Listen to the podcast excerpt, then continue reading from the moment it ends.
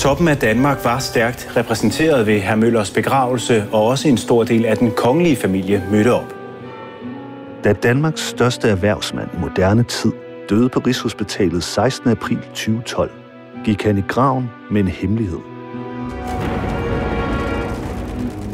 Jeg synes jo, det føjer nogle lag til fortællingen om Danmarks største erhvervsmand, Mærsk McKinney Møller. Ja, men jeg sådan lidt, okay. Det skulle da tage et rimelig stort øjeblik, det her. Der er skrevet utallige artikler og bøger om Mærsk McKinney Møller, og det imperium, han opbyggede efter sin far, skibsreder Arnold Peter Møller. Nogle af dem virker nærmest til at være skrevet i ærefrygt. Nogle vil kalde det deciderede hyldeskrifter. Og så var han jo en erhvervsmand i verdensklasse.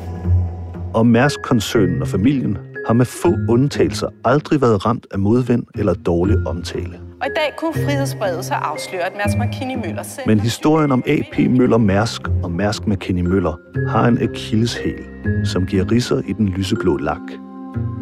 Og der begynder vi jo at spidse ører, fordi det lyder jo som noget, som er en rigtig, rigtig interessant historie at belyse i virkeligheden. En våbenfabrik ved navn RiffelSyndikatet.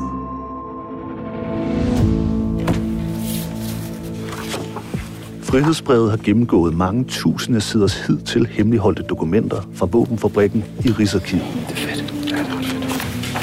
Dokumenterne giver et unikt indblik i, hvordan Riffelsyndikatet med Mærsk McKinney Møller som storaktionær, næstformand og senere formand for bestyrelsen, i efterkrigstiden solgte og forsøgte at sælge våben til krigsførende nationer og grupper i konfliktramte dele af verden. Det går jo stik imod Danmarks udenrigspolitiske interesse. Historien om, hvordan Danmarks største erhvervsmand har været involveret i handel med våben til en lang række lande og regimer, hvor rettidig omhu handlede om at slå sine fjender og i nogle tilfælde egne borgere ihjel. Og det er bare noget andet end den historie, vi er vokset op med. På baggrund af dokumenterne kan Frihedsbrevet nu fortælle den historie, som Mærsk aldrig selv fik fortalt. Den hemmelighed, han tog med sig i graven. Det er sjældent, man siger, man kan finde sådan en smoking gun.